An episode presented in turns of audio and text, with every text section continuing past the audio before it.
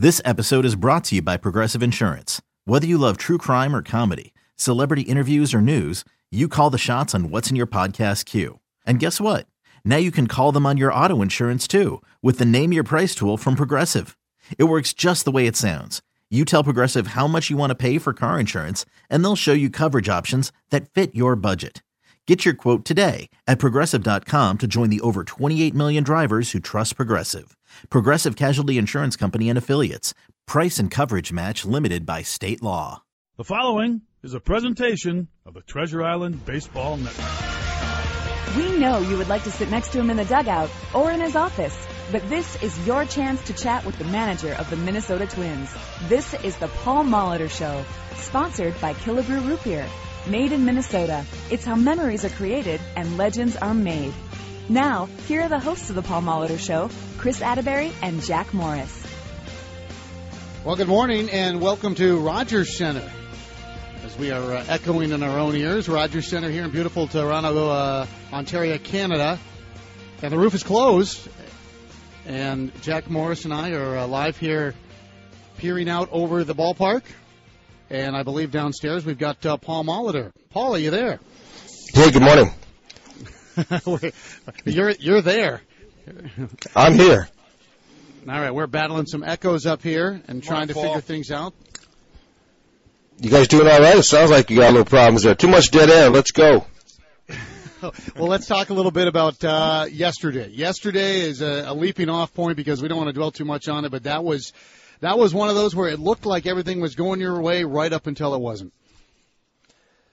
Well, I, I think your uh, idea of not talking about too much is pretty good. Um, it, you know, all, all, kidding aside, it was uh, it was very tough. Um, I felt for the players. You know, the people that are, are following our team know that we have been having a lot of trouble finding a way to come out on the right end of a score, and we had a nice day. We we, we swung the bats well. We had a good approach, and uh, we had our best pitcher on the mound who threw extremely well, and we still found a way to. Uh, to not win a game, I think they got some momentum going. Uh, Encarnacion's home run kind of gave them a little bit of life, and then uh, it just came down where they put together some good at bats and and they got into our bullpen and pressed through a lot of good pitches, but they did a good job of extending at bats. And uh, at the end of the day, they, they found a way with a lucky bounce to, to take one away from us. So it was a tough loss to endure. Paul, uh, I'm glad you mentioned it because I, I noticed that, you know, they're having some pretty good at bats. You know, to score 15 runs in two games here, uh, come up on the short end is not always fun, but you got to be a little bit encouraged about the fact that at least they're not uh, throwing in the towel and uh, they continue to go out there and try to uh, win a ball game. Well, you know, Jack, that's that's what we're supposed to do, and that's what you hope guys would do uh, fairly naturally to go out there each day and clean the slate and come out and try to find a way to compete and hopefully win. Uh, we, you know, the first night here, uh, you know, we scored some runs and, and and they just they were on fire with the bats, and uh, you know, yesterday is one of those things where you know we did we did we did well. You know, the way we put pressure on Stroman and those type of things but uh, they did they did battle. You know, you get into position this time of the year, and you know you're coming off a nice postseason last year to some degree for these guys. They, you know, you know when it's late August, you know when it's headed into September, and you know when you got good crowds and you still think you got a chance. And they found a way to get momentum, and, and we just couldn't stop it. Paul, uh, talk a little bit about the mental game right now. You you can just sense that the Jays, uh, all the things you just mentioned, they they have it in their mindset that they can come back at any time. I know you've played on teams that felt that way, and uh, you know the Twins, on the other hand, are looking to have that kind of mindset. I think it's it's the reverse of that uh, when they play here in Toronto, and they sense that there's a playoff run within them, and uh, you know great crowds like you mentioned. Uh, yet I think subconsciously they're probably wondering, all right, what, what, at what point are the Jays going to come back and and uh, you know tie the game or beat us? Well, that's the the, psych, the psychological uh, battle um, on what and what side are you on of that? You know, we're trying to build that in our players. Sometimes it takes some success. Sometimes it just takes the experience, experience of going through it.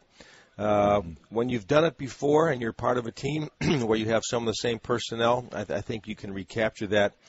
You know, we we uh, we felt a small a small glimpse of that last year when we started to think that we could find ways to win games. And this year, it's it didn't start out that way. We got into a little bit better pattern, and now that it's kind of slid the other way, we're we're fighting that mental part again, Jack. So um, it does work both ways. And you've been on teams that have been on both sides of it, as have I. And that's where you need leadership, and and you step up and you find a way to uh, go out there and try to find a way each and every day you know, Paul, a lot of that comes from from just having the success. When you win and you win consistently, then that breeds that type of uh, attitude that we're talking about. But can some of it also come from the mix of of people? Like, does it take a certain combination uh, of personalities in addition to the winning to to breed that uh, at its highest level? I, you know, I, I do think that's uh, there's some truth to that. Only in that every person, no, every year that you play, you're going to have a lot of different personalities and a lot of different types of makeups. Some guys are quiet leaders. Some guys are just going to be out there and and mind their own business. Uh, they're going to be a team guy, but they're not going to be overly vocal. And then you have guys that step up and make statements and and that's where people that have been around that have that capability need to do that, especially when your team's going through what we have and we have so many young players the way we do. When you look at our offensive position players and the youth that we have and our pitching staff, we've had to do a lot of changes, so we have some young people out there. But you know, the the thing for those guys is is not only they have to listen to what these people have to offer, they just got to keep watching and learning. You know, you watch Ervin yesterday coming off a long losing streak. He went out there and and you know he didn't give in. He made pitches. He wasn't afraid to pitch in but he stayed in control. And you know, you see some of the at bats that our guys have been having, that a little more experienced. Dozier, Plouffe's coming on. Joe's that way pretty much all the time. You, you hope that these young people are paying attention. Paul Molitor, it's the Paul Molitor Show. We are all here in Toronto. The roof is still closed, should be open by game time as the Twins try to pick up a win in the final game of this three game series. We'll take a break, come back on the Paul Molitor Show, talk about some of the uh, new faces on this Twins pitching staff, as well as today's matchup when we return on your home for Twins Baseball. Got out of town on a boat,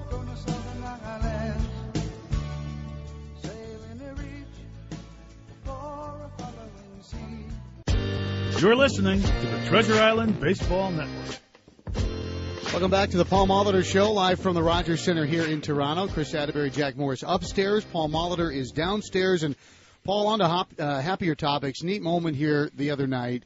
Uh, in Alex Wimmers making his major league debut. It's always special to see a guy debut because it is simply just so hard to make it to the major leagues. But in particular, with what he's been through, his young daughter was here uh, along with his wife. Pretty pretty cool moment and a long journey for Alex. Well, as many uh, times as we're fortunate enough to see people come up here and make the major leagues for their first time, especially in cases where someone's had to persevere through a lot of different things, um, you know, you you have to be cognizant that this this is special and in Alex's case, you know, he was a high draft pick and, and he ran into some issues early in his career. Um, thought about retiring. He had some injuries. He had he's had surgeries, and he worked his way back. And uh, you know, he finally got an opportunity due some due to some circumstances here where he got a chance to come up here. And uh, as you mentioned, uh, with his wife and I think two month old child, they, they they were out here, and he went out there and had like a nice clean inning and uh, um, it's good to see him uh, get a chance after all the, all that he's been through. Yeah, it was Paul, and I, I especially like the fact he get his first out, and uh, they saved that baseball. And then he got his first strikeout. They saved that baseball, and I was mentioning on the air if Bill Madlock and Richie Hebner were on the team, they would have saved that first wild pitch too, but they didn't do that. uh, it, it is it is a special time, you know. We get caught up sometimes in win losses and team record and what's going on. And, and certainly you know it's a trying time for you and, and your team. But uh, mm-hmm. to see a guy knowing all of us knowing uh, what it feels like to have that first time on the mound or first at bat uh, it's a special time. You know you just don't know how things are ever going to work out. And uh you know you look at our bullpen now we we have a lot of people out out there that are relatively young in terms of experience in the major leagues obviously. And uh you know they're getting a chance to pitch in games on in circumstances where they're hopefully they're learning. Uh, we talked about earlier. Uh, it's it's not easy, but you hope they embrace the opportunity and find a way to uh, make an impression. I, I encouraged the guys the other day. I said, you know, have some fun. You know, we we don't have a lot at stakes, and in terms of pressure. You know, just kind of go out there and let it fly, and and uh, uh, we'll see where where it takes these guys. But it's uh, it's a different mix. We've certainly changed our personnel quite a bit throughout the year. I know we've been through 40 plus players on a 25 man roster, so there's been a big turnover. It's the Paul Molitor Show. We got the music queued up now here at Rogers Center. When we come back, we're going to go down memory lane and talk about some great times in this building for Paul and Jack. It's the Paul Molitor Show. We're back in a moment on your home for Twins Baseball.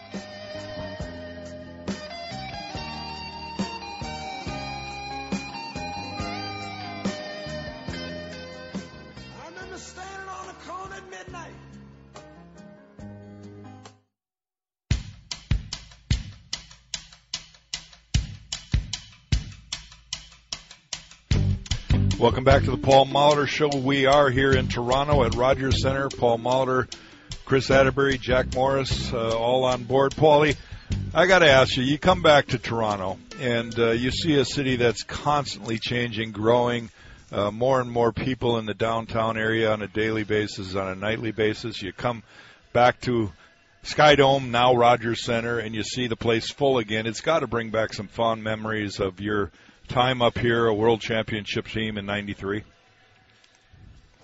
Well, I'm sure it does for you too, Jack. I mean, this the city is very vibrant, particularly in the summertime. You know, last night I got a chance to get out and take a take a nice long walk after the game and think about some things. But you you can't help but notice the growth, uh, the amount of people downtown. I think they had a soccer game down the road here. They had over 30,000 people. They have their state fair, if you will. It's called the CNE, ongoing right now, and they had a big festival on the lakefront with bands playing. It, it's a very lively town, particularly along Lakeshore in the summer. But for you and for me, you know, it, it's been a long time since we've been here as players, but the memories are fond. Uh, having an opportunity to come up here after a long stint in Milwaukee and, and having a chance to win a world championship, I, I'm indebted to this organization up here for what they allowed me to be a part of. Um, still see a few familiar faces, some of the people who work in the clubhouses and security guards, and of course, you know, Paul Beeston, uh, who was president when we were playing here. Uh, it's it's it's it's pretty special, and uh, certainly rekindles some of those great moments that we were able to experience for both you and me, Jack, as member of the Blue Jays organization. You know, guys, for both of you, it, it's a very different animal because this truly is the team for an entire nation, and you can see that as people flood into Toronto specifically to catch up with literally Canada's team. Now there were the Expos back in the day, but as players, that had to be an interesting experience too. Not just a city-to-city rivalry or a regional rivalry, but you're talking about representing, in, in truth, a, a whole nation. Well, they are they are a national team, so to speak. You know, throughout the provinces from east to west. Uh, they follow. They have great TV ratings across the country. Uh, I know that when I played for the Jays, you know, we'd go to you know Minnesota or Chicago or out to Seattle, and uh, any city that had any proximity to Canadian border, they would come down in droves. They they have tremendous support. And I think they've re-established that now last year with their playoff run. Um, I talked to some people about you know the fact not only are they drawing great crowds, but they have people uh, that have attached themselves to this team once again after a little bit of a drought. And uh, you know, it's it, it's good to see for this for this city and for this province and for this country that they have such a good thing going up here. Yeah, they uh, they fill the place up and they they do get some energy in this building. And Paul, the way they swing the bat, I feel like every time they hit a ball in the air, the crowd thinks it's going out. Now they've been uh, they've been trained to expect the ball to find the seats. Well, they are they are te- the team that, that does count a lot on the uh, on the home run offensively. They do have some guys that can get on base and run and those type of things, which are important. But you look at the the, the potency of the of their lineup, and uh, you know you get to that part. It starts with Bautista right at the top, and you go right on down through Donaldson and and Encarnacion and Tulowitzki, and uh, they, they just keep on coming. They uh, they're tough lineup to pitch to. And uh, you know we're hoping that Gibby goes out there today, and, and like we've talked about, really throughout the year, we hope he has a he has an aggressive mindset and trusts his stuff, and and we can find a way to back him up. With that being said, we might as well talk a little bit about today's starter, uh, Kyle Gibson. Uh, you know, here, here's a kid that I hope he really paid attention to what Ervin did yesterday because Ervin was able to move some feet early in the game. He was able to pitch inside effectively, both for strikes and not for strikes. He missed the plate when he wanted to miss the plate, but I think that set up the ball away for him in such a good way early in the game, especially. Uh, the Jays certainly did not let it completely affect him late in the game, but Kyle's got to be one of those guys that gets ahead because uh, when he's nibbling off the corners and, and behind in counts, it doesn't really work well for him. No, I agree with that. You know, we kind of look for that trend early in the game just to see how he's doing in pound in terms of pounding the zone. Um, I, I do think that watching Ervin should be should be helpful for him. You know, he uh, he worked at the corners like you say, Jack, and when he missed, he pushed him off the plate a little bit. And when he got behind and he had dangerous hitters and there wasn't a lot of trouble out there on the base pass, he wasn't afraid to go ahead and try to get them to try to expand. If he walked him, he'd get the next guy. So you know, it's not like you're not going to walk anybody when you're facing a lineup mm-hmm. like this. Sometimes it makes uh, an intelligent decision to go ahead and try to get a clean count with the next hitter. As for your uh, opposing starting pitcher today, R.A. Dickey is a, a, very unique and different look than what you've seen the last couple of days. Well, you know, knuckleball guys are few and far between. Um, they pose a problem, you know, unlike some other guys, either velocity or good off speed stuff. It's just one of those things where when a knuckleball pitcher's having a good day, it's going to be tough. It, it's an unpredictable pitch. I'm sure it's tough for a pitching coach and a manager to know when a knuckleball guy's done because he might throw, you know, a half a dozen that miss by a lot, and then he come back and he'll throw some that people have no chance to hit. So it's one of those things where you know you try to have an approach that you you recognize it a long time. Uh, you try to go out and get it. It usually isn't very successful, and uh, you know short swings, line drives, some of those things that you hope uh, are part of your offense uh, today as as we try to find a way to to attack uh, uh, Dickey today. Paul, uh, with that in mind, uh, two things I'm noticing right now. We're up here in the radio booth, and we we notice that they're going to probably keep the roof closed today. The lights are on, which indicates that they are not going to mm-hmm. open the roof. Uh, and that probably has a lot to do with the guy on the mound, R.A. Dickey, likes the roof closed here. As a former hitter, you faced a few knuckleball guys. Did you have a different approach sure. with those guys? And there's a lot of conversation about certain hitters don't want to face a knuckleballer. They feel like it messes up their swing. Uh, you buy into that? It really shouldn't mess up your swing, Jack. It's uh, you know you do have power hitters and you do have contact hitters, but uh, you know for me it was a matter of uh, not even trying to look at the fences. I, I just tried to find a way to let that ball travel as far as I could so I could have an idea if it was going to knuckle into the zone or out of the zone, and uh, try not to expand because it's tough enough to hit it when it's a strike. And um, you know, w- when you do that, um, at least you have a chance to put the ball in play. And, and with this fast turf, you can maybe have a chance to get some balls to the infield, like we saw yesterday off of Stroman. And uh, you know, it's just one of those things where you're going to have to go out there and find a way. You know, I kind of looked at how we did against Wright early this year from Boston to get an idea of some of the guys whose swings are maybe a little bit more conducive to having a chance today. But um, you know, if, if he's on, it's tough. And as far as the roof being closed, I did hear there was a chance of rain this afternoon, so I'm not sure if it's all Dickey oh, okay. related. But you know, the old uh, Metrodome. People always say that you know domes are good for knuckleballs. I can't really give you the physics to that, but but that's one of the theories. Yeah, we got some weather forecasting. We got some physics. This is a full, full show here today. We'll take our last break when we come back. I want to talk a little bit about Brian Dozier right here on your home for Twins baseball.